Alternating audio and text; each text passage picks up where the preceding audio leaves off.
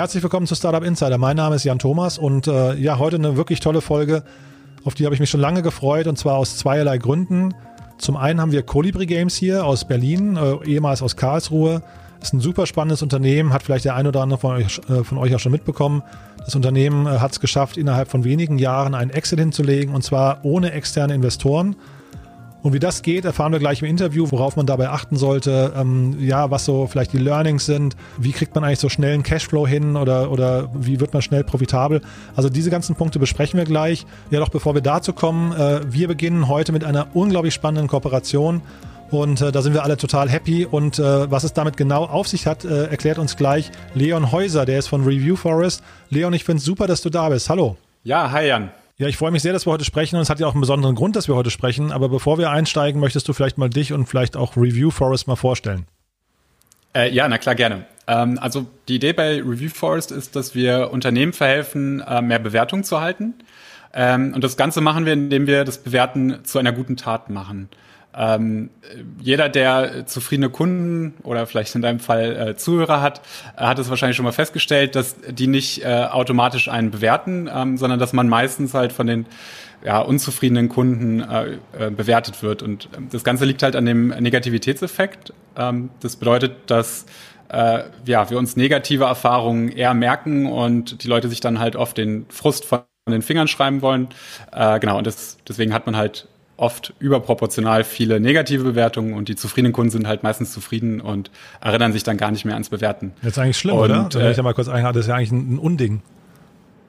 Äh, total, ja. Also, da, da, also das merken wir auch immer wieder bei unseren Kunden, dass da halt echt viele äh, verärgert sind und halt natürlich auch frustriert sind, ja, warum, warum äh, dann nicht auch die zufriedenen Kunden bewerten. Ähm, aber ja, man kennt es vielleicht auch von sich selbst. Also ich, ich frage immer viel rum so und viele oder fast eigentlich alle lesen Bewertungen und vertrauen auch auf Bewertungen, aber die wenigsten äh, nehmen sich dann halt die Zeit, um eine, eine Bewertung abzugeben. Äh, ich glaube, das ist auch gar nicht Boshaftigkeit oder so. Ich glaube, es ist einfach viele vergessen's und mhm. äh, Genau, und äh, letztendlich muss man halt die, die eigenen Kunden dann ans Bewerten erinnern. Und äh, auch dann ver vergessen es aber trotzdem viele noch oder sind dann halt ein bisschen zu faul oder wissen nicht, wie sie bewerten sollen. Und genau, all diese Probleme äh, lösen wir äh, mit sogenannten Bewertungswäldern. Ähm, Unternehmen pflanzen solche Bewertungswälder und pflanzen dann für jede Bewertung, die sie erhalten, einen Baum. Ähm, genau, und äh, das hilft halt dabei, die Kunden ans Bewerten zu erinnern. Und äh, das ist dann auch sehr einfach in, in so einem Bewertungswald, man, weil man halt dort direkt einen Button zum Bewerten hat. Und genau, man tut halt was Gutes für die Erde und erhält gleichzeitig mehr Bewertungen. Mhm. Also sind tatsächlich physische Bäume, das sind keine Digitalbäume, das sind physische Bäume, die irgendwo angepflanzt werden, ja? Äh, genau, richtig. Also es sind sowohl digitale als auch echte Bäume. Die digitalen Bäume, die kommen dann halt in diesen digitalen Bewertungswald. Ähm, aber gleichzeitig werden auch wirklich echte Bäume gepflanzt. Äh, das war uns auch wirklich sehr wichtig, äh, dass da wirklich also wirklich echte Bäume gepflanzt werden. Ähm, deswegen arbeiten wir da zusammen mit äh, ja, einer der größten Organisationen, äh, die nennt sich Plant for the Planet. Und die haben, ich glaube, inzwischen schon über eine Milliarde Bäume gepflanzt. Also es sind echte Profis, wenn es äh, zu dem Thema kommt. Und die haben halt verschiedene Pflanzflächen. Äh, wir machen das jetzt mit denen bei einer Pflanzfläche in Mexiko. Und äh, genau, dort werden dann wirklich echte Bäume äh, für die Unternehmen bzw. für die Bewertung gepflanzt. Mhm. Und ihr seid ja selbst noch ein Startup, ne? Ihr macht das quasi, man merkt das ja so aus Leidenschaft, aber ähm, möchtest du mal durchführen, wie groß seid ihr, wie lange gibt es euch schon und äh, wer sind denn vielleicht auch Kunden, die mit denen ihr das schon macht? Gibt es da so Referenzkunden bei euch? Äh, ja, klar, gerne. Ähm, Genau, also erstmal äh, zu uns. Äh, das Ganze läuft auch noch äh, also unter der eigentlichen Firma, mit der wir gestartet haben, die nennt sich äh, Beschützerbox GmbH. Ähm, wir haben eigentlich, kommen eigentlich aus einer ganz anderen Ecke und zwar äh, aus dem Thema Gäste-WLAN. Und äh, genau, hatten halt beim, beim Thema Gäste-WLAN immer so geschaut, was, was kann man noch machen, damit äh, sich das Gäste-WLAN zum Beispiel für das Hotel oder für das Restaurant lohnt. Und da sind wir dann so ein bisschen zu dem Thema Kundenzufriedenheit und äh, dann halt letztendlich auch zu Google-Bewertung gekommen und hatten dann eigentlich oder machen das auch immer noch mit einem äh, anderen Produkt, das nennt sich Targetbox, äh, haben damit gestartet und genau, da haben wir halt auch festgestellt, dass eigentlich das häufigste Problem ist, dass die äh, zufriedenen Kunden halt von selbst nicht äh, bewerten. Und äh, dann wollten wir halt auch für uns selber äh, Bewertungen sammeln. Und äh, ja, dann kam irgendwie bei mir die Idee auf, ob wir das nicht gleich auch kombinieren können, indem wir noch was Gutes für die, für die Umwelt tun und Bäume pflanzen. Ähm, genau, das Ganze kommt so ein bisschen von meinem Vater, der macht das schon seit, ich glaube, 30 Jahren oder so. Also deswegen auch irgendwie alle, alle Freunde und äh, die ganze Familie, da, da hat schon wirklich jeder selber so einen Wald, weil, weil er echt immer so zum äh, zu jedem Geburtstag äh, pflanzt er dann einen Baum für die Person. Und ja, als Kind freut man sich da nicht unbedingt immer so sehr, wenn irgendwie ein Baum halt irgendwie nur äh, gepflanzt wird und man kriegt da nur irgendwie so eine Urkunde. Ähm, genau, aber als Erwachsener habe ich dann halt auch äh, gemerkt, dass es eigentlich eine ziemlich coole Sache ist. Und genau, also so ist so ein bisschen die, die Idee entstanden. Ähm, wir sind ein kleines Team, jetzt sind wir so um die fünf Leute. Ähm, wir arbeiten sehr viel mit, äh, ja, mit Remote Freelancern zusammen. Also unser Team äh, ist zum großen Teil jetzt auch schon inzwischen remote, was natürlich jetzt hier mit äh, Covid auch nochmal, äh, also relativ praktisch dann eigentlich war und äh, sich dann auch nochmal so erweitert hat. Ähm, genau, und wir haben jetzt so um die 350 hm, Bewertungswälder. Äh, aber wir wachsen halt sehr schnell. Ähm, das Ganze hat letztes Jahr haben wir es quasi mit so einem MVP erstmal bei uns selber gestartet. Das war so Ende letzten Jahres. Äh, dann ging es eigentlich im Februar äh, richtig los, weil wir dann ja so ein fertiges Produkt hatten, wo man sich auch anmelden konnte. Und genau, dann kam natürlich äh, Covid und das hat uns einen ganz schönen Strich durch die Rechnung gemacht, weil ich weiß nicht, ob du das auch mitbekommen hattest. Äh, Google hatte äh, komplett die Bewertungsfunktion für den März und April abgeschaltet. Ach echt, ja. Und ja, weil, weil die gesagt haben, dass sie die äh, Bewertungen nicht mehr moderieren können, weil die selber auch erstmal sich irgendwie organisieren mussten mit ihren Mitarbeitern. Und du konntest also Bewertungen abgeben, äh, aber die wurden dann nicht veröffentlicht. Und äh, genau, unser Preismodell hängt ja komplett von Bewertung ab. Also wir, wir berechnen äh, 5 Euro pro Bewertung. Ja, und wenn dann halt keine Bewertungen veröffentlicht werden, ist es natürlich nicht, nicht so positiv. Äh, dazu kam natürlich, dass es auch so ein bisschen Weltuntergangsstimmung war, also die äh, sich kaum noch irgendwie jemand für, für neue Sachen angemeldet hat. Ähm, genau. So zu unseren jetzigen Kunden, äh, ich kann auch Referenz nennen. Wir haben auch zum Teil größere Telekommunikationsanbieter, äh, äh, das wäre jetzt zum Beispiel Netcom, die das auch machen. Aber tatsächlich, die meisten unserer äh, Kunden sind eigentlich ja so die kleinen lokalen Geschäfte. Ähm, also als Beispiel, äh, was haben wir viel? Äh, Immobilienmakler oder äh, zum Teil auch äh, Handwerker, äh, lustigerweise auch öfters mal Tischler, die finden das natürlich dann auch cool, dass die dann halt äh, also die haben ja schon viel so auch mit Holz und Bäumen zu tun und dass sie dann halt auch neuen Bäumen äh, Leben geben. Äh, lustigerweise auch relativ häufig bei uns äh, in den, bei den Kunden äh, sind äh, Bestatter tatsächlich. Mhm. Ähm, weil es ist letztendlich immer so, eine, eine Bewertung ist halt besonders viel äh, wert, wenn dir die Kunden äh, sehr viel vertrauen müssen. Also als, als Beispiel bei einem Restaurant ist eine Bewertung nicht so viel wert, weil also im schlimmsten Fall schmeckt dir das Essen nicht und äh, ist auch gut. Aber halt klar, eine Bestattung, äh, du hast da wahrscheinlich tausend andere Sorgen und, ähm, und so eine Bestattung kostet ja auch sehr viel. Und da gehen dann halt treffen ja treffen viele Leute die Entscheidungen anhand der Bewertungen und äh, auf der anderen Seite ist es aber natürlich für, für einen Bestatter ein bisschen komisch nach einer Bewertung zu fragen, so, ne? Also wenn du irgendwie fragst, so, äh, und wie fandest du die, Bewer äh, die Beerdigung? Äh, gib uns mal bitte fünf Sterne, ist das so ein mhm. bisschen, mhm. genau. Und also das sind zum Beispiel auch häufige Kunden, aber es ist tatsächlich äh, sehr breit gefächert. Ähm, wir haben auch Softwareunternehmen, äh, auch andere Startups, die das nutzen. Also eigentlich alle Unternehmen, die ähm, Google-Bewertungen bekommen und das ist inzwischen eigentlich äh, so gut wie fast jedes Unternehmen, weil ähm, Google ja automatisch diese Einträge erstellt. Also zum Teil auch gar nicht, wenn du das möchtest, ähm, können halt deine Kunden dich bewerten. Mhm. Und jetzt sprechen wir heute und betretet äh, oder ihr betretet quasi mit uns Neuland, denn jetzt haben wir, also ich habe ich hab quasi äh, über euch gelesen, eigentlich relativ zufällig muss ich sagen, aber ich war sofort ange, äh, angefixt von der Idee, was ihr da macht. Und dann haben wir gemeinsam mhm. ein bisschen, bisschen äh, gebrainstormt, wie wir da vorgehen können, haben jetzt gesagt, wir möchten im Prinzip mit euch zusammen einfach für jede Podcast-Bewertung, die wir hier machen, äh, oder die wir bekommen von unseren Hörern, äh, quasi das Gleiche eben offerieren. Ne? Also kannst du ja vielleicht mal ausführen, genau. aber das ist jetzt für euch auch Neu Neuland, ne? Genau, absolut. Also ich finde das natürlich auch sehr spannend. Ich höre halt auch selber privat sehr viele äh, Podcasts und vertraue auch da äh, auf Bewertungen. Ich bin sowieso jemand, der auch sehr viel Bewertungen liest und schreibt. Ähm, genau, und deswegen finde ich es auch generell spannend, äh, weitere äh, Plattformen aufzunehmen.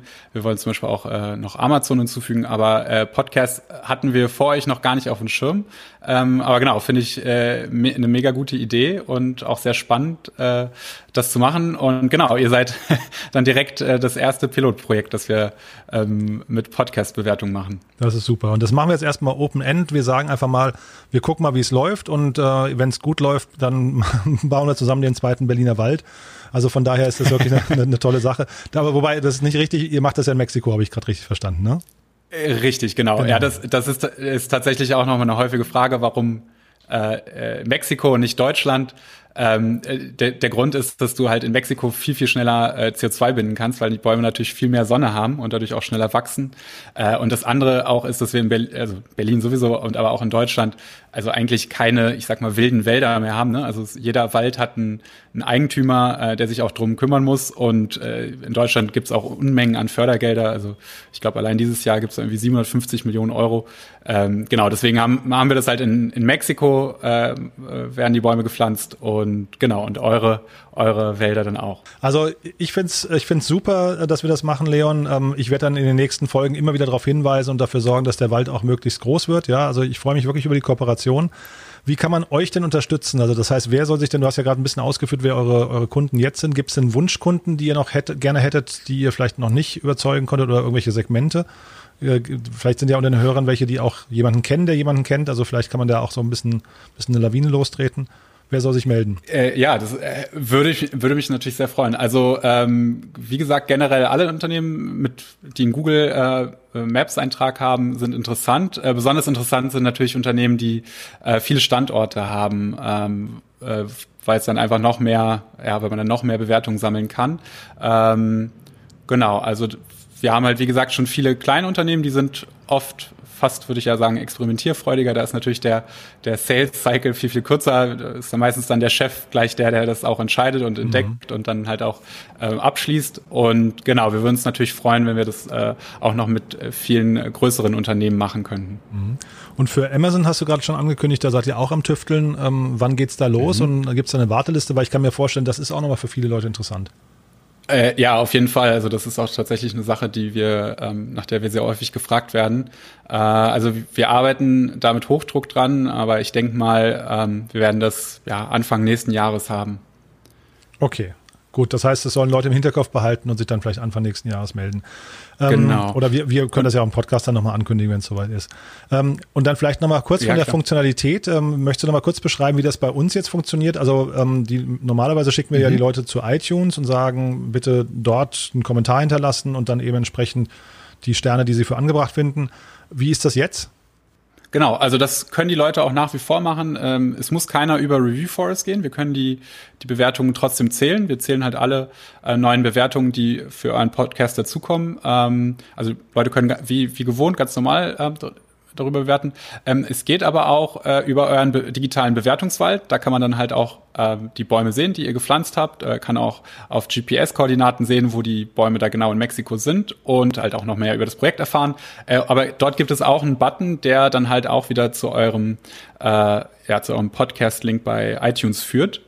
Ähm, genau, bei der Adresse müsste ich jetzt selber auch nochmal nachschauen. Ich meines war reviewforest.org Schrägstrich äh, Startup Insider. Okay, falls es das nicht ist, schicken wir es nochmal hinterher. Ne? G genau, richtig, ja. Cool, Leon.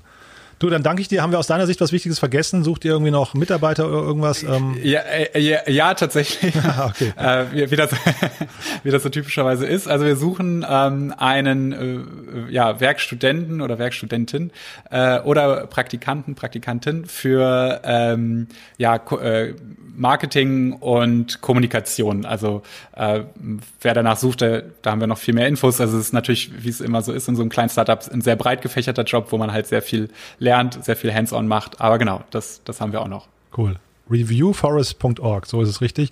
Ähm, genau, oder richtig. Leon Häuser auf LinkedIn schauen ähm, äh, oder dann eben auf unserer Webseite äh, wird man ein, entsprechende Informationen finden oder hier in den Show Notes. Ne? Also von daher, genau. wen, wen, wen, das interessiert, der wird sich melden. Und ansonsten, Leon, ich freue mich sehr auf die Kooperation. Das wird äh, bestimmt eine tolle Sache. Ich freue mich auch. Sehr cool, dass ihr mitmacht. Toll. Danke dir erstmal und äh, auf bald dann, ja? Jo, bis bald, Jan. Ciao.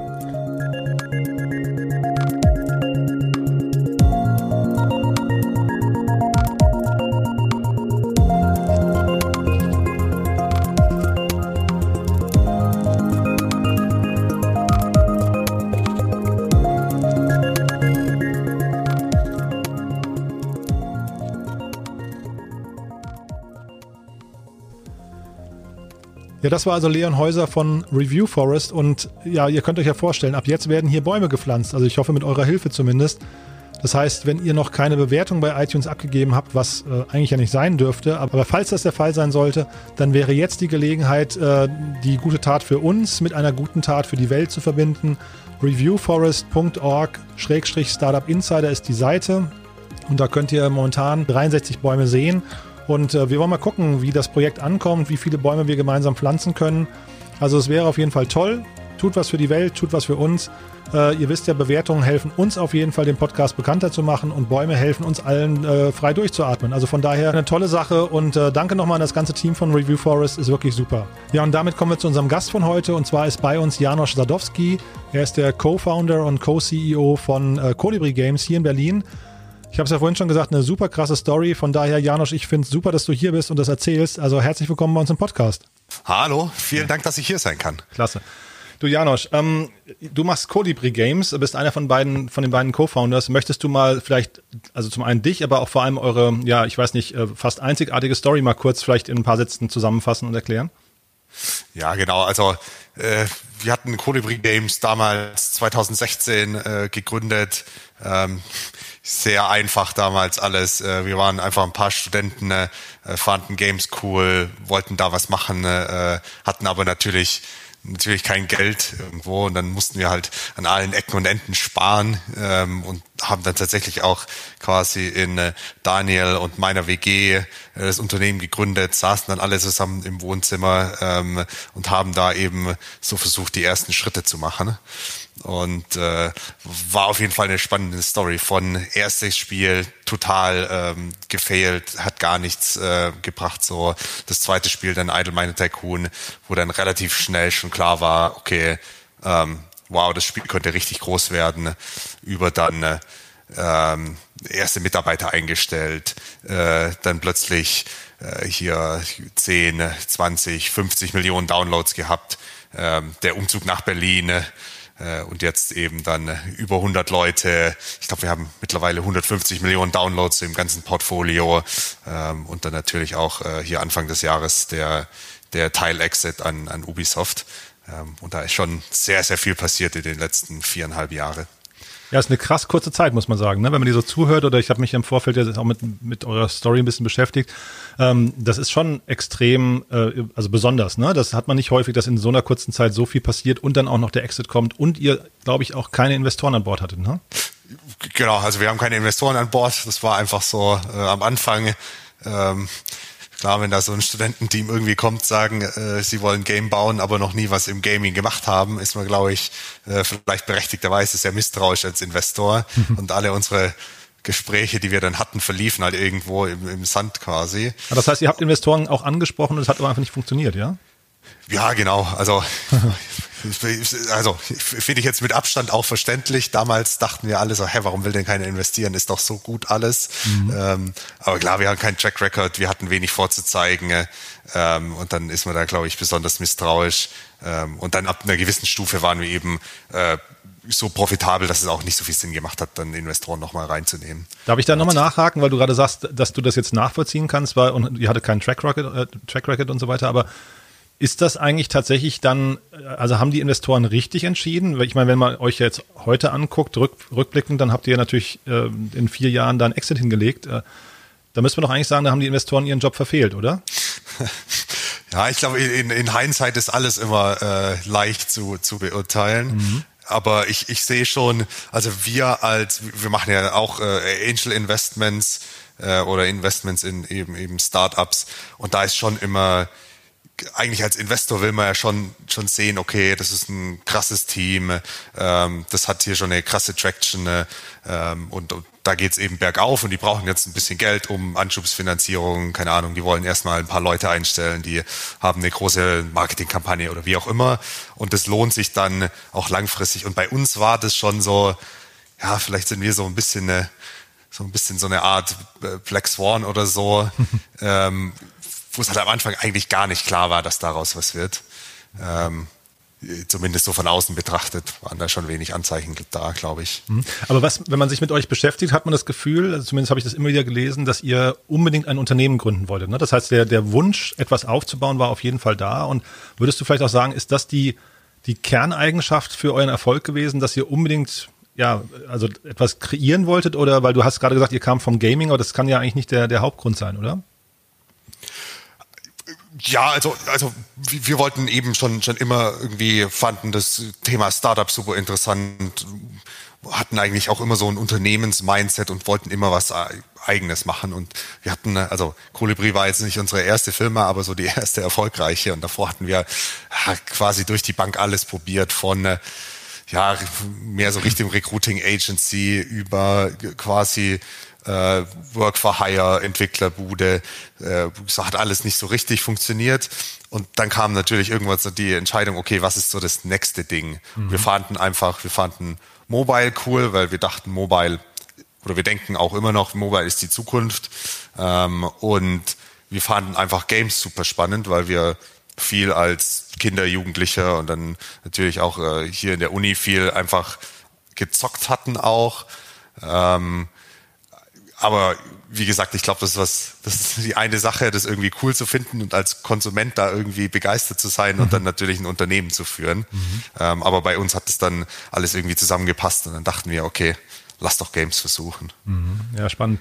Ich hatte, ähm, du hast es eben gerade schon ange, äh, angerissen, äh, das war nicht euer erstes Spiel, ihr habt davor Frontyard Wars hieß es, glaube ich, oder Wars, ne? Ähm, und äh, Kannst du mal vielleicht erzählen, weil ich finde das äh, erstaunlich, ihr habt das probiert, wenn ich es richtig verstanden habe, das hat nicht funktioniert und dann habt ihr trotzdem weitergemacht und habt aus den Learnings des ersten Spiels irgendwie dann ja ein MVP gebaut, ne, wenn ich es richtig äh, äh, nachvollzogen habe und habt dann äh, aus diesem MVP relativ schnell ein erfolgreiches Produkt gemacht. Was war denn der Unterschied zwischen dem zweiten Produkt und dem ersten und wie habt ihr es denn überhaupt geschafft, euch zu motivieren nach dem ersten Fehler? Ja, also im, im, im Gaming, es gibt ja so die die Daumenregel, eins von zehn Spielen macht's irgendwo. Mhm. Äh, und das war dann schon für uns auch in dem Sinne klar, okay, wahrscheinlich äh, klappt es nicht mit dem ersten Spiel gleich was zu machen. So, mhm. aus dem Mindset kamen so, wir. Okay. Mhm. Ähm, und dann war natürlich, so, das denkt man sich vielleicht, aber dann ist man da am Spiel entwickeln und findet es doch das geilste Spiel der Welt irgendwie. Mhm.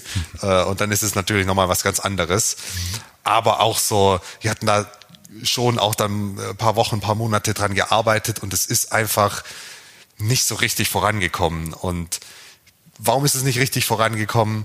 Weil wir einfach den völlig falschen Approach genommen haben. Also wir hatten dann quasi davor wochenweise Dokumente geschrieben und bis ins kleinste Detail dann jede einzelne Zahl festgelegt und hatten dann hunderte von Seiten von Sachen, ohne dass wir mal angefangen haben, irgendwas zu bauen. Mhm. Und dann hatten wir angefangen, die Sachen zu bauen, aber quasi nie was Lauffähiges, weil, okay, hier fehlt noch das Feature und das muss man noch machen und dann läuft's auch und das war einfach so quasi so ein bisschen der klassische Wasserfall-Approach mhm. ähm, und mit einem kleinen Team äh, so einen riesigen Wasserfall-Approach zu fahren, ähm, hat, hat natürlich dann nicht geklappt. Das heißt, war auch komplett overengineert dann in dem Fall. Ja, komplett overengineert. Äh, auch, auch wir damals äh, als, als super Anfänger da irgendwie in so einen Bereich rein und dann ging es dann plötzlich um, okay, wie bauen wir eine Infrastruktur für äh, Millionen von Spielern, die äh, gleichzeitig dann spielen und das war schon eigentlich von Anfang an äh, zum Scheitern verurteilt, mhm. äh, weil das einfach auch unsere Fähigkeiten überstiegen hätte. Mhm.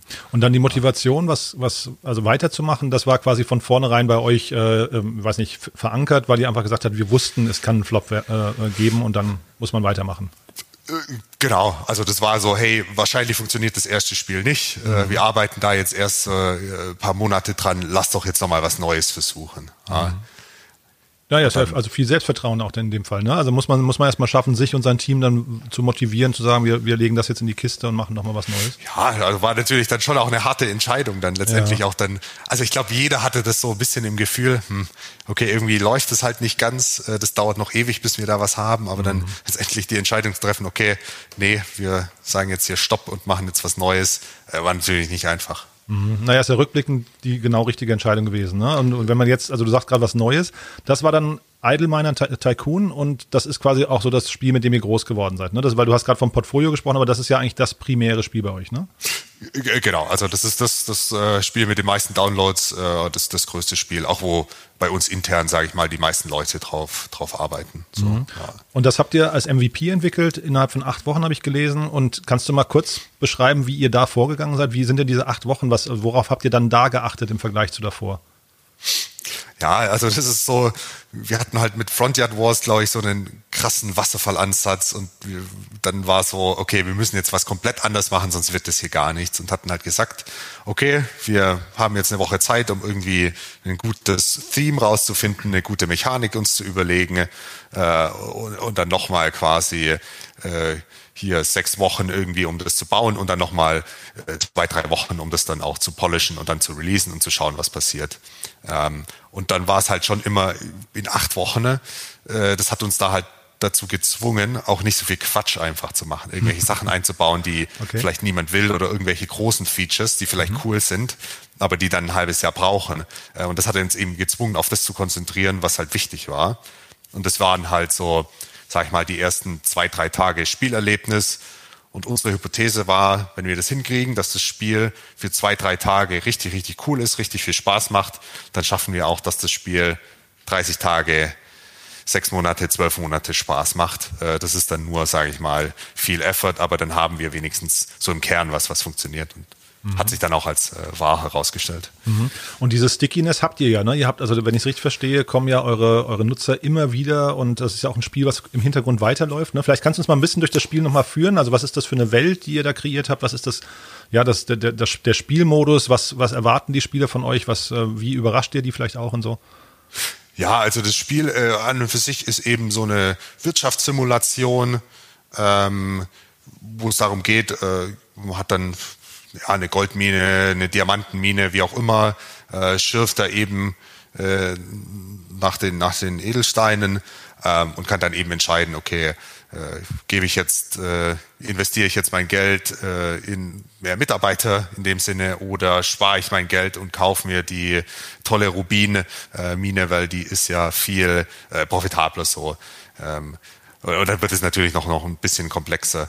Also darum geht's letztendlich. Mhm. Und wir sagen dazu Idle Game, äh, weil eben viele Sachen äh, auch passieren, wenn man nicht aktiv das Spiel offen hat, sondern hier man macht ein paar Investments, stellt Leute ein, äh, man kauft sich die Rubinmine und dann äh, kann man das Handy auch mal äh, eine Stunde oder einen Tag oder mehrere Tage einfach weglegen, kommt dann zurück ins Spiel und dann kommt halt hier, okay, hey, deine Investments gehen super auf, äh, hier hast du, hier ist das Geld. Und dann kann man sich eben entscheiden, was, was man damit dann macht. Mhm. Und das machen die Leute auch, ja? Also die kommen dann zurück nach einer gewissen Zeit und, und knüpfen im Prinzip da an, wo sie beim letzten Mal aufgehört haben. Ja, genau, ja. genau. Ja, sehr spannend. Und ähm, Jetzt habe ich nicht verstanden, ihr habt keine Investoren an Bord. Du hast gerade gesagt, ihr hattet schon ein kleines Team, äh, auch in Karlsruhe, bevor ihr nach Berlin gezogen seid. Wie ist denn dann das Geschäftsmodell? Wie habt ihr denn euch diese ganze Zeit lang finanziert? Und ähm, ich hatte gelesen, ich weiß nicht, äh, ob du Zahlen kommentieren möchtest, aber dass irgendwie 38 Millionen Euro Umsatz in 2018 ähm, äh, verzeichnet wurden. Das ist ja ein enormer Push. Also wie, wie verdient ihr denn eigentlich Geld? Ja, also bei, bei Mobile Games gibt's eigentlich so zwei, zwei Wege, die sich so etabliert haben. Das ist einmal, man verdient sein Geld über quasi Inner Purchases. Ähm, keine Ahnung, man gibt äh, einen Euro oder fünf Euro oder auch mal zehn Euro aus, um dann bei uns zum Beispiel kann man sich dann einen Manager kaufen, der halt äh, dafür sorgt, dass das alles noch schneller geht. Oder äh, man kann dann einfach Werbung schauen, ähm, um dann eben mehr Geld zu bekommen. So. Also auch wiederum, jemand spielt es mal für einen Tag nicht, der kommt zurück und dann sagt, hey, deine, deine Leute haben eine Million verdient. Und dann sagst du entweder, ja, äh, nehme ich, oder du sagst, okay, ich schaue mir jetzt hier 30 Sekunden Werbung an und krieg das Doppelte dafür. Mhm. Ähm, und so in dem Sinne, so in dem Sinne äh, funktioniert es. Und bei uns ist dann halt ähm, wenn es dann um, um, um den Revenue geht, ist das ungefähr die Hälfte ist Werbung und die andere Hälfte ist, ähm, ist in der Purchase, also äh, Microtransactions. Mhm. Und ähm, die Leute entscheiden sich dann bewusst für das eine oder andere oder ist die Kombination eigentlich eher dann hinterher die hohe Kunst? Ja, ich, ich glaube, in der Realität ist schon so, dass, äh, dass äh, keine Ahnung, drei, vier Prozent äh, jemals da irgendwo Geld ausgeben. Aber ich sag mal, 70, 80 Prozent Werbung schauen. Also ist schon so, nur ein sehr, sehr kleiner Teil gibt überhaupt Geld aus, aber ein Großteil scha äh, schaut sich eben die Werbung an mhm. und dann ist es meistens, meistens äh, der, derjenige, der Geld ausgibt, schaut sich auch die Werbung an. So. Mhm. Ähm, also kann auch schon beides machen. Mhm, verstehe. Und sag mal jetzt Idle Tycoon, jetzt hast du gerade von eurem Portfolio gesprochen. Wie groß ist denn der Anteil der einzelnen Spiele? Basieren die alle auf dem gleichen Modell oder, oder habt ihr, testet ihr auch ganz neue Dinge? Ähm, baut ihr jetzt das nächste Fortnite oder wie ist das? Ja, also wir haben schon gesagt, äh, wir als Firma, was wir gut können, äh, ist eben Idle und, und natürlich Mobile. Also wir wollen uns da auf Mobile in dem Idle-Bereich einfach bewegen. Und dann mhm. ähm, ist es vielleicht manche Spieler, Spiele, die sind näher dran an Idle Mine Tycoon. Ähm, und dann haben wir auch, sage ich mal, Teams, die Spiele sind noch nicht draußen, aber Teams, die gerade an, äh, an Spielen arbeiten, da könnte man sagen, das sind Idle-Spiele, aber die sind schon ein bisschen, sage ich mal, nochmal was ganz, ganz Neues, was es so noch nicht gab. Mhm. Ähm, aber wie gesagt, wir als Company sehen uns eben eher so in diesem Idle-Segment. Und dieses Portfolio glauben, ist aber quasi jetzt im, Entschuldige, das Portfolio ist jetzt im Aufbau, ja, quasi, oder, oder sind die auch schon richtig etabliert, die anderen Spieler? Ja, also ich glaube, wenn wir, ich glaube schon, äh, dass wir eben die Firma sind mit Idle Mine Tycoon, die, die das Genre eben äh, quasi mitgegründet haben und groß gemacht haben. Und mhm. ich glaube, wenn heute jemand ein Idle Game bauen will, ähm, dann schaut er sich zuerst mal Idle Miner Tycoon an. okay. ähm, also das ist schon so. Ähm, und dann versucht man natürlich mit den neuen Spielen nochmal so ein bisschen was anderes auch zu machen, mhm. äh, um einfach zu schauen, hey, kriegt man dann vielleicht eine andere Zielgruppe da damit mhm. irgendwo oder findet eine andere Mechanik, die die andere für andere Spieler noch interessant ist. Also da schaut man schon danach. Mhm. Es gab von, von dem Netflix-CEO gab es mal so ein cooles Zitat, der hat gesagt, unser größter Konkurrent ist der Schlaf. Ja, also ja. Wir, wir, müssen aufpassen, dass die Menschen nicht zu viel schlafen, ähm, weil sie sonst, sonst können sie kein Netflix gucken. Wie ist denn das bei euch? Wer sind denn da die größten Konkurrenten? Ist das dann die Filmindustrie oder ist das, ähm, weiß nicht, Sport oder mit wem, mit wem messt ihr euch? Oder wo holt ihr denn quasi, wo knappt ihr Zeit ab von Kunden? Ja, also ich glaube, die Art von Spielen, die wir machen, ist schon eher so ein Spiel. Man kann das schon sehr, sehr intensiv spielen, auch mehrere Stunden so am Stück. Aber ich glaube, das machen die wenigsten. Mhm. Ähm, wir haben schon eher so ein Spiel, wo man halt mal, okay, man ist jetzt hier in der Bahn für 20 Minuten, spielt es da, sitzt irgendwo, muss warten, äh, spielt es da und eher so, ja, wenn man fünf oder zehn Minuten reinschaut, dass man das da dann spielt äh, aber nicht so viel, so viel am Stück. Mhm. Ähm, was dann vielleicht bei, ja, von den PC-Spielen kennt man das vielleicht eher, wo dann auch mal jemand einen ganzen Vormittag da äh, dran sitzen kann und, äh, und da zockt. Das ist bei unseren Spielen ein bisschen anders. Ah, ja. Und sag mal, eure Kunden oder, oder eure Nutzer, sagt man wahrscheinlich, sind weltweit, ne? Genau, also weltweit. Ähm, größter Markt ist, äh, ist USA, so für uns. Ähm, genau, aber weltweit ist es verfügbar. Mhm.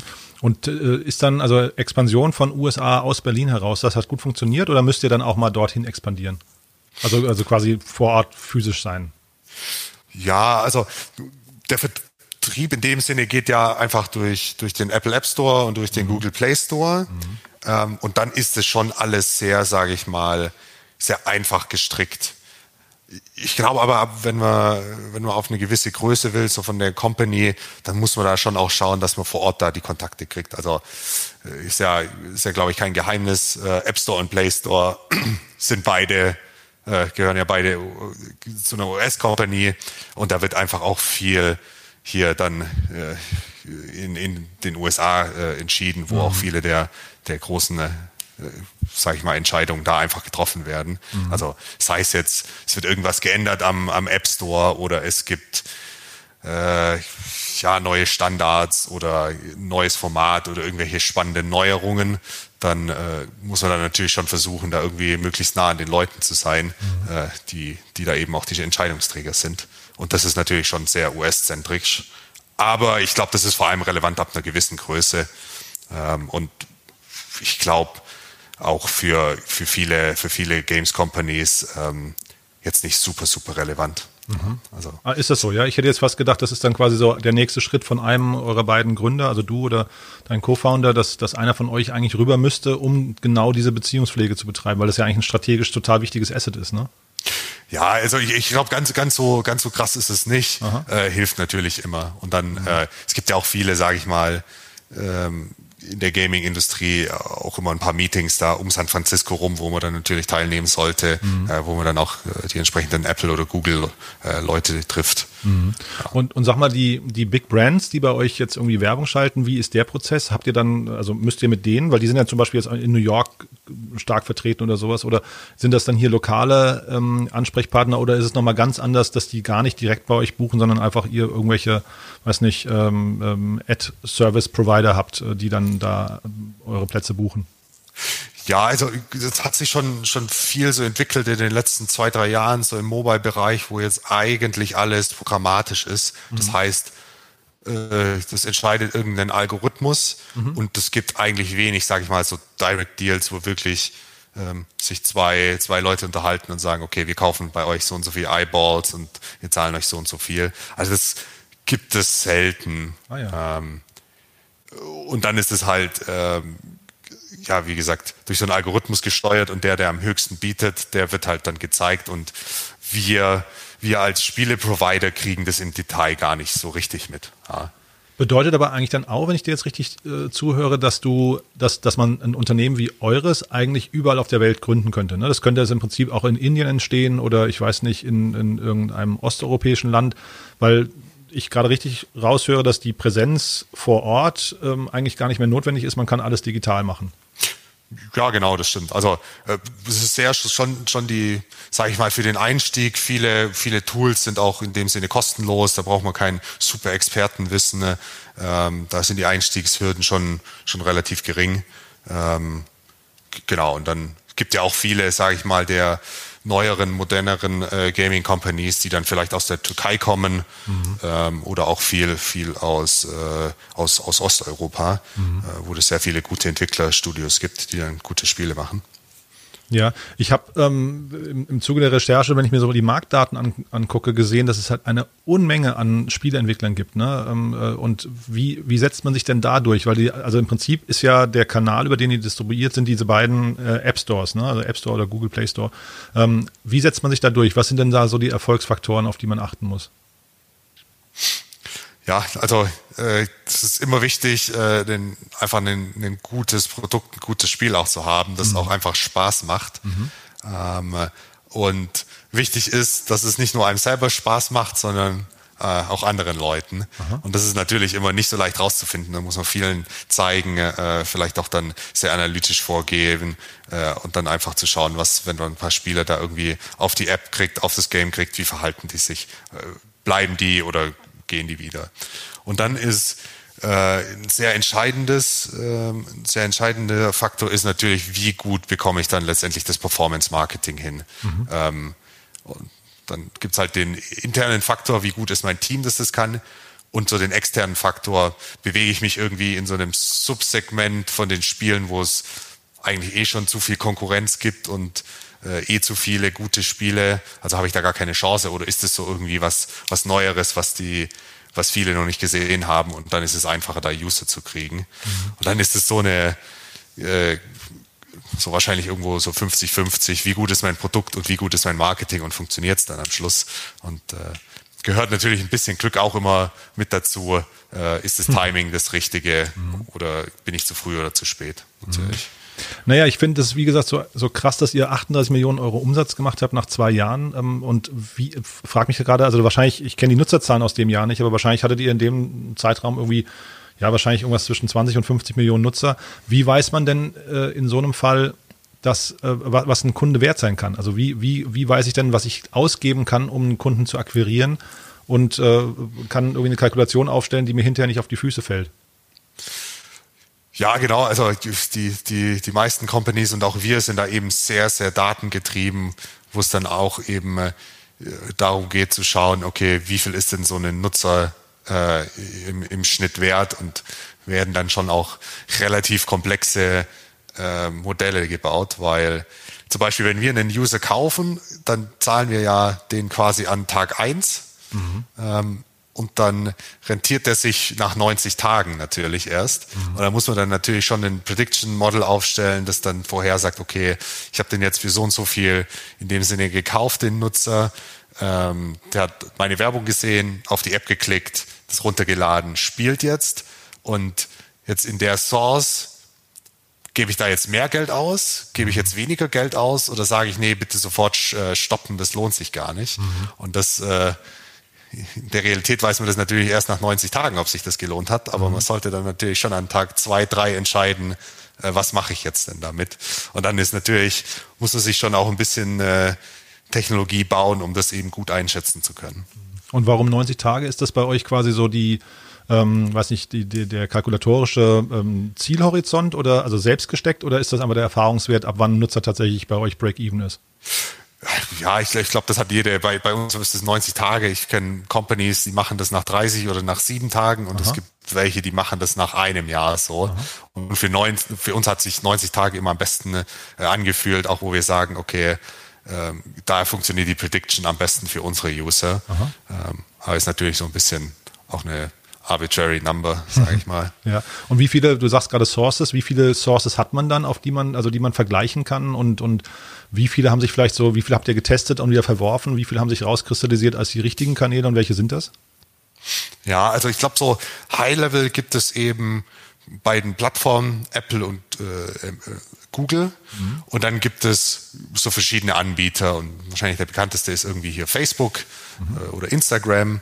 Ähm, und dann gibt es natürlich noch spezielle Netzwerke, ähm, AppLovin, Unity, Wangel, die eben sage ich mal, vor allem in anderen Spielen und anderen Apps die Werbung schalten. Mhm. Und da wird es dann halt schnell, wo du tausende von Sources hast. Dann mhm. sagst du, du kaufst in, äh, in dem einen Spiel für Android auf Wange, kaufst du die Nutzer her und dann äh, gibt's da ja natürlich, äh, ist das eine andere Source, als wenn du sagst, das ist äh, äh, Wangel iOS in der in äh, United Kingdom oder so. Mhm. Obwohl es vielleicht die gleiche App ist, sind es natürlich andere User und da mhm. muss man dann schon äh, sehr datengetrieben dann entscheiden, ist das jetzt was Gutes oder, oder funktioniert es vielleicht doch nicht so gut. Ja, das wollte ich nämlich fragen, wenn du ja jetzt ähm, äh, USA und dann, glaube ich, Japan ist noch stark bei euch in Deutschland, ne? Also habt ihr diese Märkte quasi gezielt gewählt oder hat sich das äh, irgendwie einfach, hat die Werbung da am besten funktioniert? Oder wisst ihr einfach, dass da auch die lukrativsten Nutzer für euch, für euer Modell sitzen? Ja, ich glaube, das ist eher sowas, was sich so ergeben hat.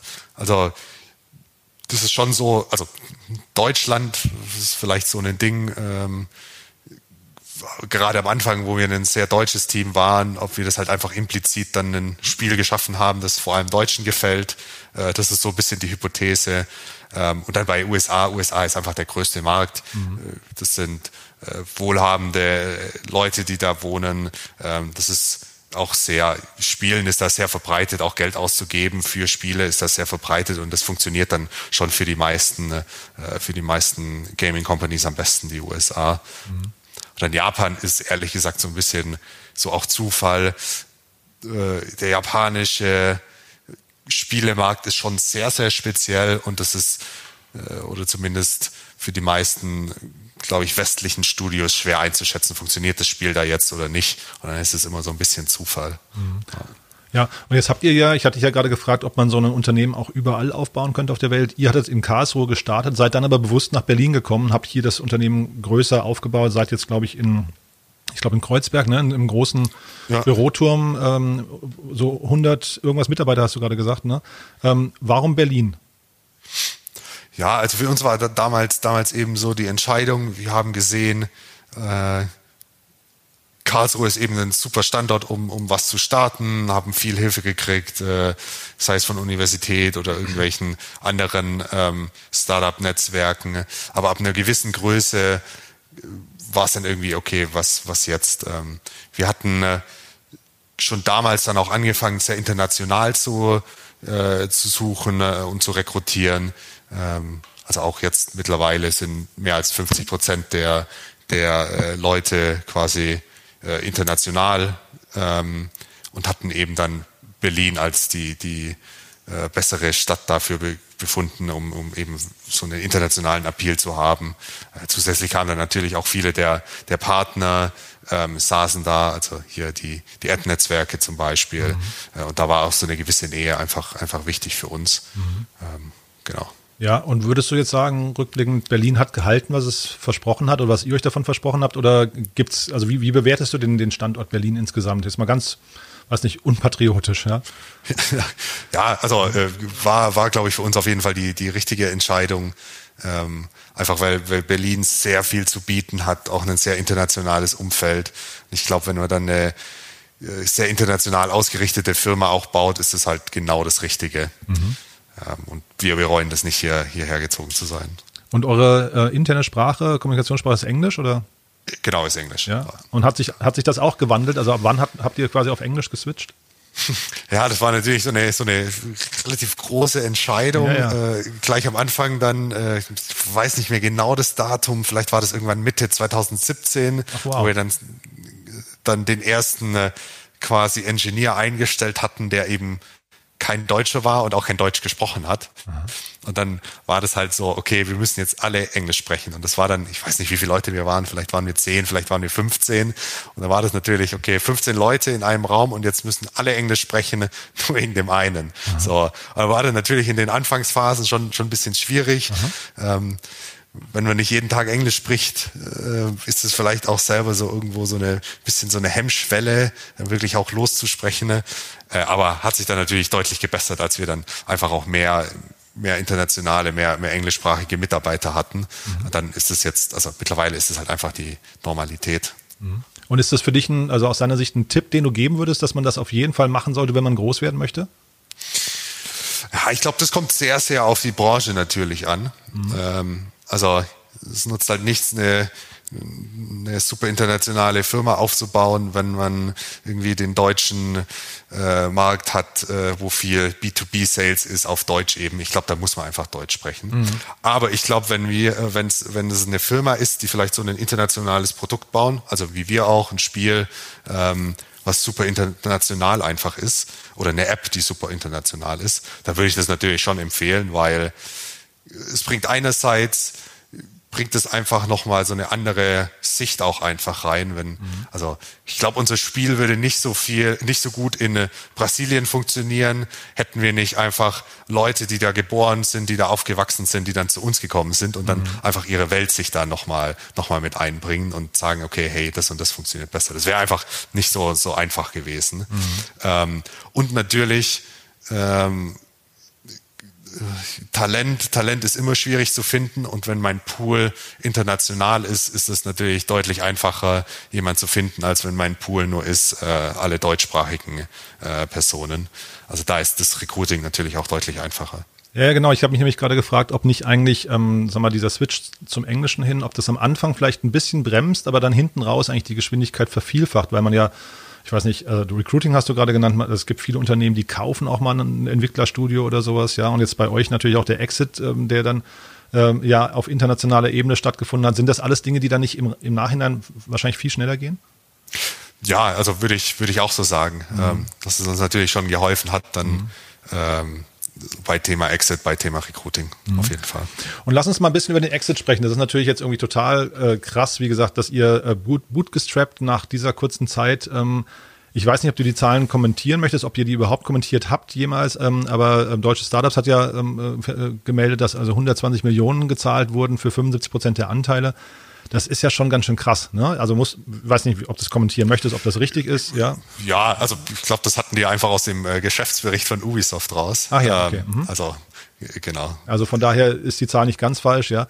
Das ist ja schon, schon krass. Das war jetzt Anfang des Jahres, ne? Im Januar ist das abgeschlossen worden. G genau, genau, richtig. Ja. Also erstmal Glückwunsch nochmal dazu, auch wenn es schon ein bisschen her ist, aber ähm, sag mal, warum, hab, warum hat Ubisoft euch gekauft? Was sind so die Assets, die sie sich von euch versprochen haben? Ja, ich, ich, ich glaube, ähm, so viel Ubisoft, Ubisoft ist ja eine, eine Firma, die existiert ja schon seit über 30 Jahren, ist, äh, immer noch äh, gründergetrieben, äh, super erfolgreich, super langfristig orientiert.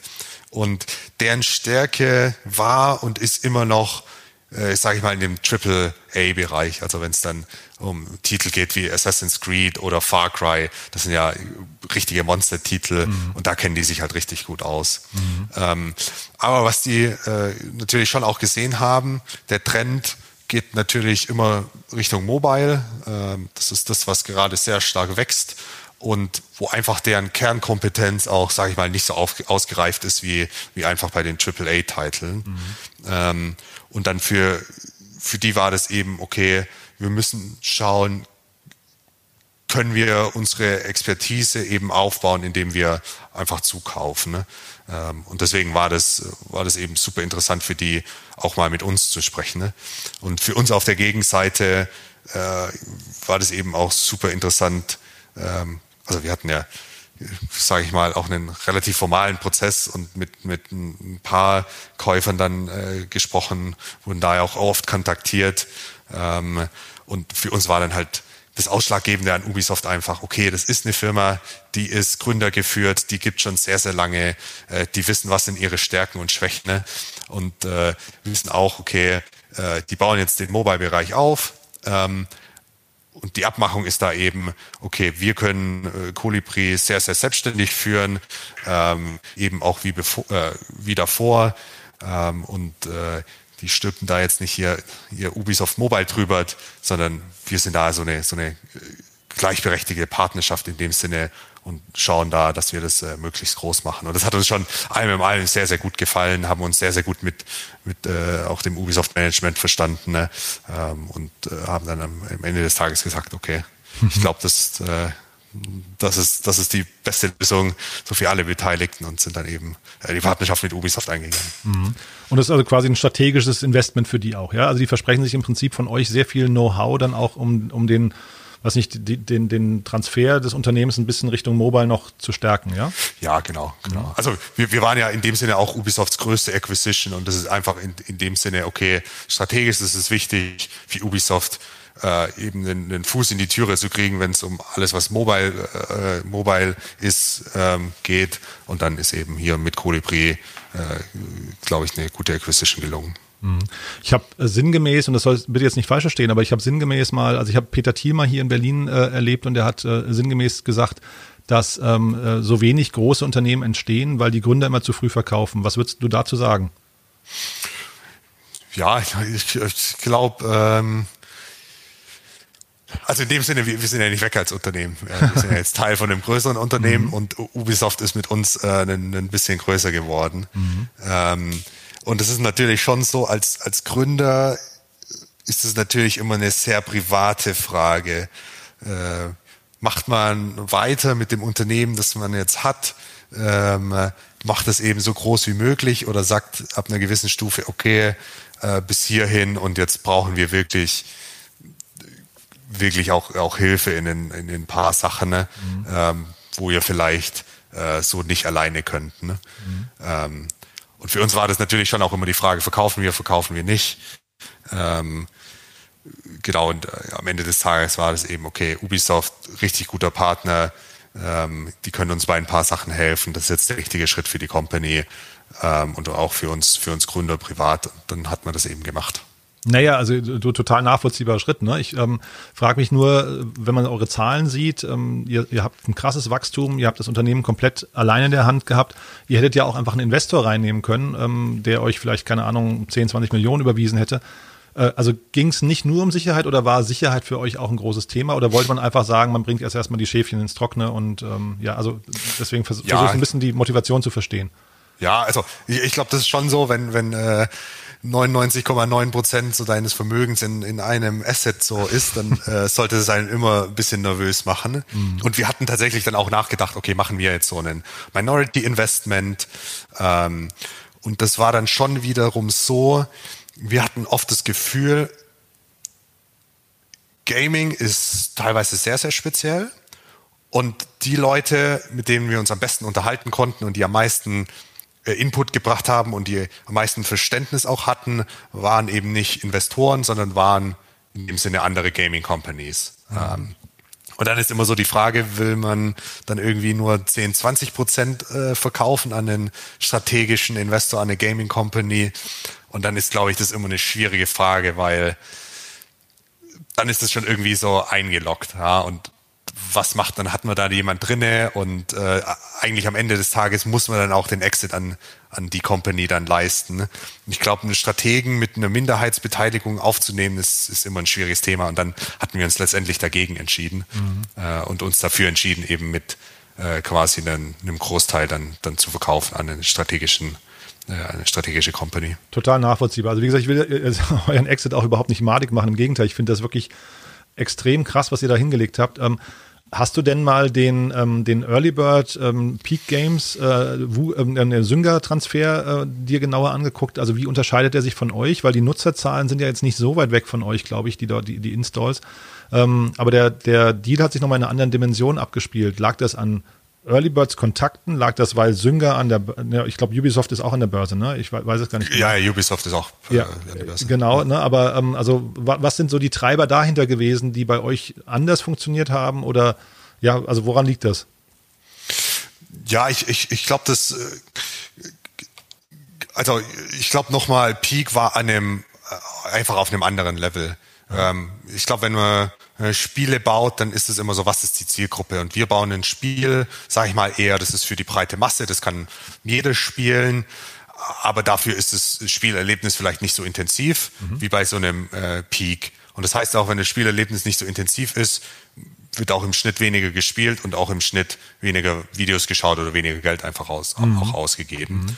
Und ähm, da hat Peak Games natürlich mit ihren Spielen ähm, die ja trotzdem Millionen an Spielern haben, aber eben wo, wo die Leute deutlich intensiver spielen und mehr Geld ausgeben und mehr Videos anschauen, äh, was geschaffen, was dann auch deutlich, deutlich größer war als Colibri mhm. und dann, äh, glaube ich, auch zu Recht einen, einen sehr guten Preis dann erzielt haben. War ja, glaube ich, 1,8 äh, Milliarden oder sowas. Ja, sowas in der Größenordnung, ne? Also, ähm, das ist natürlich schon äh, sehr, sehr gute Leistung von, von, von deren Seite. Mhm. Naja, und ich, ich habe mich gefragt, ob Sünger dann eben auch nochmal, weil die ja, also die, die waren ja mal sehr erfolgreich, stehen, glaube ich, also auch wenn die Aktie sich da ganz okay entwickelt hat, aber stehen, glaube ich, seit längerem so ein bisschen auf der, auf der absteigenden, vom absteigenden Ast, ob die einfach eine Erfolgsgeschichte nochmal dringender gebraucht haben, vielleicht als Ubisoft. Ja, also ich, ich glaube, wenn wenn man sich da so in dem, in dem Spiele, Spielemarkt bewehr, bewegt, es gibt eben, äh, es gibt eben so ein paar Käufer und ich glaube, so, so ein Singer ist da eben auch sehr, sehr aktiv. Und ich sag mal, Singers Strategie jetzt von außen betrachtet sieht eher so aus, okay, die versuchen sich eben sehr, sehr stark in dem M&A-Bereich, machen relativ wenig Eigenentwicklung ähm, und, und, kaufen sich da eben ein Spieleportfolio zusammen mhm. und versuchen das dann ein bisschen größer zu machen. Mhm. Ähm, und was ja völlig fair ist. Also die hatten ja auch schon hier Graham Games war ja auch äh, türkisch, äh, türkische Company ursprünglich, äh, mittlerweile in London, hatten die ja vor ein, zwei Jahren gekauft. Ähm, oder Small Giant Games, eine finnische Company. Also die sind schon sehr, sehr aktiv in dem, äh, in dem ganzen M&A-Prozess und sind ja auch äh, sehr professionell aufge, aufgestellt. Mhm. Aber ich höre raus, ihr seid total happy mit, mit, mit eurer Entscheidung. Da hat einfach alles gestimmt, ja? Ja, also wie gesagt, wir hatten einen äh, relativ formalen Prozess, äh, haben uns äh, da auch äh, viele viele Gaming Companies einfach getroffen, uns ausgetauscht mit denen, einfach versucht zu ermitteln, ist es eine Partnerschaft, die funktionieren kann oder nicht, mhm. ähm, ist es das Beste für beide Seiten und haben uns dann halt sehr aktiv für Ubisoft entschieden und mhm. äh, äh ich glaube, das ist eine sehr, sehr gute Sache und äh, fühle ich mich äh, ganz glücklich damit, ja. Mhm. Nee, also wie gesagt, total nachvollziehbar. Ich finde das, wie gesagt, einfach krass, was ihr da hingelegt habt. Kannst du uns noch mal einen kurzen Ausblick geben? Also vielleicht einmal, du hast gerade gesagt, ihr bleibt unabhängig, aber welche Art von kulturellen äh, Veränderungen erwartest du vielleicht trotzdem bei euch? Dann so ein bisschen vielleicht, was, was tut sich portfolioseitig ähm, bei euch? Äh, wo siehst du euch vielleicht so in zwei, drei Jahren? Und ja, mal so als vielleicht nächsten Schritt noch. Ja, also ich glaube, Ubisoft hilft uns äh, deutlich langfristiger zu, zu denken und auch da wichtige Investments zu machen, die wir mhm. vielleicht so nicht gemacht hätten. Also wenn es es darum geht, eine äh, Datenplattform aufzubauen oder auch wir haben jetzt ein, ein Studio noch eröffnet in, in Bukarest ja. und das ist schon äh, alles nicht so leicht und dann gibt's halt Ubisoft, die, sage ich mal, sich um den ganzen äh, Papierkram kümmern und uns dann einfach da von den ganzen, äh, wie sind Arbeitsverträge, was ist das, die, die regionalen äh, gesetzlichen Bestimmungen etc., wo die uns das alles abnehmen und wir können uns eben darauf konzentrieren, ähm, was, was eben äh, mehr wertschöpfend ist. Mhm. Ähm, und ich glaube, da hilft uns, da hilft uns Ubisoft schon sehr, sehr arg und äh, ohne die wäre das nicht so wirklich möglich gewesen. Mhm. Und das bedeutet auch für uns, also wir, wir haben aktuell vier Teams, die an neuen Spielen arbeiten. Ne? Äh, alle so ein, so ein bisschen in eine andere Richtung gehen. Und dann äh, sind wir mal gespannt, wann da was rauskommt. Ich würde, ich würde äh, denken, so Ende des Jahres, dass man dann schon mal einen Release sieht und dann äh, vielleicht äh, Anfang, Mitte des Jahres noch ein, noch ein paar weitere. Mhm. Ähm, genau, also da sind wir jetzt schon sehr gespannt. Was, was die, die Leute, die bei euch arbeiten, was machen die größtenteils? Sind das alles Entwickler oder, oder wo liegen die, die anderen Schwerpunkte noch? Ja, also wir haben viele Entwickler natürlich so. Aber für Gaming ist natürlich auch immer die, die Grafik relevant, also auch in dem Sinne Artists, ähm, Designer, die dann schauen, dass das auch alles hübsch aussieht mhm. äh, und Spaß macht. Ähm, und das sind, sage ich mal, da hast noch ein paar speziellere Positionen. Game Design heißt das. Das sind die Leute, die danach schauen, okay, wie ist die Mechanik, macht die Sinn, fühlt es sich gut an, sind die sind die äh, Zahlen richtig oder ist es zu leicht, zu schwer, mhm. wie auch immer. Und dann äh, ähm, hast du, glaube ich, wie in jeder anderen Software-Company einfach noch so die, die Standardfunktion. Brauchst Recruiting, brauchst HR, äh, brauchst, ähm, brauchst natürlich äh, Community Support, äh, sowohl falls die Spieler irgendwelche Probleme haben, als auch einfach für Engagement zu sagen, okay, du bespaßt die Community hier und schaust, können, können wir da noch ein paar ähm, Ideen generieren. Mhm. Dann ist es eben auf der Seite eher sehr klassisch aufgestellt. Mhm. Und ist denn die Adaption auf andere Plattformen, ist das sehr aufwendig? Also ist das ein, verschlingt das einen Großteil der Entwicklerressourcen oder ist das hinterher mittlerweile trivial? Ja, also ich, ich meine, es gibt äh, Unity, ich würde jetzt sagen, mittlerweile ist das die Standardsoftware, wenn es um Mobile Games gibt und die unterstützen eben sehr leicht ähm, äh, Apple und Google.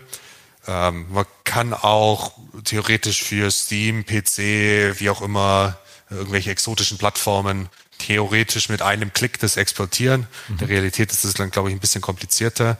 Ähm, aber für uns ist eigentlich eh nur Google und Apple relevant. Mhm. Ähm, da sehen wir eben, dafür sind die Spiele optimiert und da sehen wir auch den, die Großzahl der potenziellen Spiele. Mhm. Ja, ich wollte dich vorhin im Kontext von dem Exit äh, fragen, sag mal, Stichwort Sicherheit, ne? was euch so vielleicht, obwohl ihr so erfolgreich wart, was euch vielleicht nachts nicht hat schlafen lassen. Also ob es immer wieder mal Themen gab, die weiß nicht, ein Bedrücken, wo man Angst bekommt. Und ich könnte vermuten, dass jetzt so diese ganze äh, Unreal, ähm, also Grafikdiskussion rund um Fortnite, ähm, Epic Games und, und Apple, dass das ein Riesenthema für euch sein müsste, oder? Ja, also da jetzt muss man mal schauen, wie das ausgeht. Ich glaube, das bekümmert uns, uns, uns jetzt nicht so sehr. Nee. Ich, ich glaube, das sind, sind eher so eher so die Themen, die vielleicht auch in einem anderen, äh, in einem anderen Unternehmen mit, mit 100, 120 Leuten so vorkommen würde, ist so, okay, wie balancieren wir das aus? Wie viel stecken wir jetzt, sage ich mal, in den existierenden Produkten rein? Wie viel investieren wir in neue Sachen, die natürlich unklar sind? Mhm. Ähm, oder natürlich, wenn es zu Personalthemen geht, so ähm, wo besetzen, wo, wo stellen wir Leute ein, wo, bestell, wo stellen wir keine Leute ein? Und äh, bei, bei 120 Leuten gibt es natürlich auch, auch einfach so die persönlichen Probleme und äh, oftmals ist es halt dann die Aufgabe vom CEO, sich darum zu kümmern, mhm. ähm, dass die eben gelöst werden. Ähm, und ich glaube, insbesondere, wenn eine, eine Firma sehr schnell wächst, ähm, gibt es einfach viele Sachen, die vielleicht veraltet sind, oder Denkprozesse oder irgendwelche Richtlinien oder viele Sachen, die einfach noch nicht da sind. Mhm. Und da gibt's dann einfach immer viele Sachen, die man einfach ändern muss oder wo man neu überdenken muss, äh, einfach weil die Company ist eine ganz andere zwischen fünf Leuten, mit 30 Leuten, mit 50 Leuten, mit 100 Leuten. Mhm. Ähm, und da muss man eben sehr viel darüber nachdenken, wie ändert man denn jetzt die Sachen. Mhm. Aber das heißt, die Abhängigkeit, weil das ist das, was ich bei, bei ähm, Epic Games und Apple da gerade raushöre, diese krasse Abhängigkeit von den Kanälen und das möglicherweise sich mal abkoppeln, abkoppeln von solchen Kanälen, das ist für euch gar kein Thema. Da habt ihr keine Sorgen. Ja, also ich glaube, das ist so Apple und Google, die bieten eine sehr, sehr gute Plattform, gerade sage ich mal für kleinere oder mittlere Unternehmen, ähm, um eben ohne krasse Barrieren einfach Millionen von Spielern zu erreichen. Mhm. Also es ist wirklich ja ein Knopfdruck, das funktioniert, das ist nicht teuer, das passt so. Also mhm. tatsächlich ist auch Apple, Google, die kümmern sich ja um alle Steuerthemen dieser Welt. Ähm, also technisch gesehen, wir sind ja eigentlich ein B2B-Unternehmen, mhm. weil äh, unsere Geschäftsbeziehung ist mit Apple und Google mhm. und die pflegen dann alle Kreditkarten, alles mit, mit den einzelnen Spielern. Oh und äh, als, als kleines Unternehmen kannst du das ja gar nicht machen. So. Nee, ich sage nur oh je, ja. weil das sind natürlich jetzt genau die beiden Unternehmen, die ja in Verruf stehen, überhaupt keine Steuern zu bezahlen. Ne? Deswegen, deswegen schmunzel ich nur. Ja, also Genau, und ich glaube, wenn du, wenn du halt auf so einem Level bist wie, wie Epic Games, wo du halt ein sehr, sehr großes Unternehmen bist, äh, dann überlegen die sich ja wahrscheinlich auch, warum soll ich denn da 30 Prozent dann äh, einfach abdrücken? Mhm. Äh, das kann ich ja alles selber machen. Mhm. Und haben sie vielleicht recht, das könnten die alles selber machen, aber ich glaube, für einen, einen kleinen oder ein mittelgroßes Company, wie wir dann einfach sind, also da brauchst du ja ein ganzes Team von, von Anwälten, die mhm. sich nur darum kümmern. Ja. Ja. Also nee, ist auch total klar, dass man da genügsam ist und einfach sagt, hey, cool, dass es so gut funktioniert. Ne? Du, ich finde das äh, sehr, sehr spannend. Ähm, vielleicht nochmal zum Abschluss, sucht ihr gerade Leute oder ähm, wer soll sich denn bei euch melden? Also was sind denn, sind denn Themen, mit denen man euch rantreten sollte? Du hast, du hast auch gerade gesagt, ihr macht Angel Investments. Was sind denn das für Leute, die da vielleicht auf euch zukommen sollten? Ja, und, und auf welchen Kanälen kann man euch erreichen? Ja, genau. Also äh, für für Colibri ist es äh, wir wir suchen wir suchen äh, viele Leute äh, in fast allen Bereichen, sei es jetzt äh, mehr Engineering, ähm, äh, sei es mehr auf der auf der Service-Seite. Wir wachsen da gerade stark. Wir haben spannende neue Projekte, wo uns auch noch einfach die Leute fehlen, die uns helfen, die die groß zu machen oder die fertig zu machen. Und dann natürlich, äh, sage ich mal, auf der auf der, der Holding-Seite. Ähm, wir, wir haben jetzt auch ein, in dem Sinne ein Family Office äh, gegründet, äh, wo wir dann auch professionell Investments machen und da äh, freuen wir uns natürlich immer über, über Interesse äh, bei uns geht's dann gerade so, sage ich mal, eher Early Stage Investments. Wir freuen uns natürlich auch, wenn es Companies gibt, die schon ein bisschen äh, Track Record haben. Äh, da können wir auch gerne reden. Äh, mhm. aber das ist natürlich super, super spannend.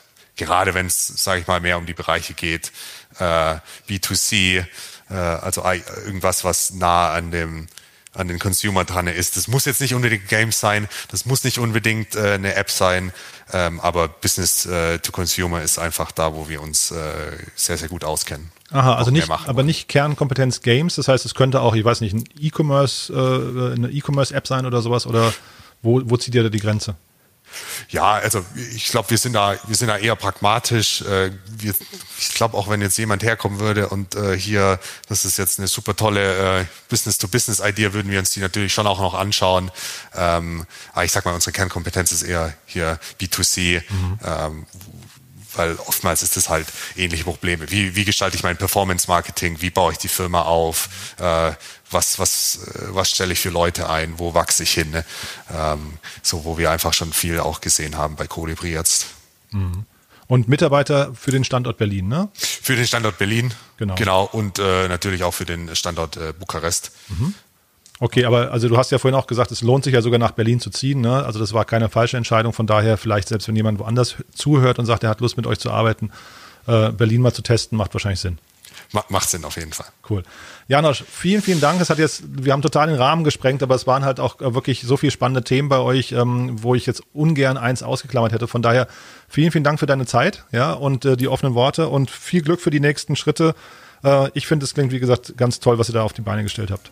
Okay, super. Dankeschön. Ja, äh, danke, bald. dass ich hier sein konnte. Okay. Und äh, bis bald. Ja, genau. Ciao. Ciao, ciao.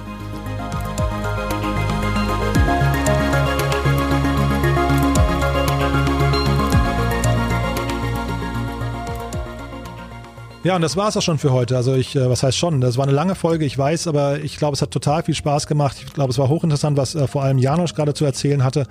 Äh, da wurde so viel richtig gemacht, so viel richtig entschieden, da war so viel Herzblut drin und, und dieses Durchhaltevermögen. Und äh, dann zu sehen, dass sowas belohnt wird, ich finde das sagenhaft. Also von daher ein tolles Unternehmen, eine tolle Geschichte und nicht minder toll, auch wenn noch ein bisschen kleiner ist, die Geschichte von Leon mit äh, Review Forest. Und da freuen wir uns, dass wir ab heute eine Kooperation haben. Wie gesagt, wir pflanzen ab, ab sofort für jede äh, Rezension auf iTunes oder auf reviewforest.org-startup insider einen Baum in Mexiko. Das hilft uns beim Bekannterwerden und das hilft natürlich der Welt beim Durchatmen. Von daher wäre jetzt noch eine gute Gelegenheit, das zu machen. Und äh, ja, falls ihr schon gemacht habt oder falls ihr es gleich noch machen möchtet, wir hören uns auf jeden Fall wieder am Freitag. Dann haben wir R-Konsole zu Gast. Das heißt, wir bleiben im Gaming-Bereich. Auch ein krasses Unternehmen aus Zürich. Ähm, äh, die starten auch voll durch, aber mit einem ganz anderen Konzept. Von daher auch da kann man, das ist, also das ist ein ehemaliger Google-Techie, der das macht, kann man auch unglaublich viel lernen. Und äh, ja, also ich hoffe, wir hören uns wieder. Von daher eine gute Woche. Bis dahin. Ciao.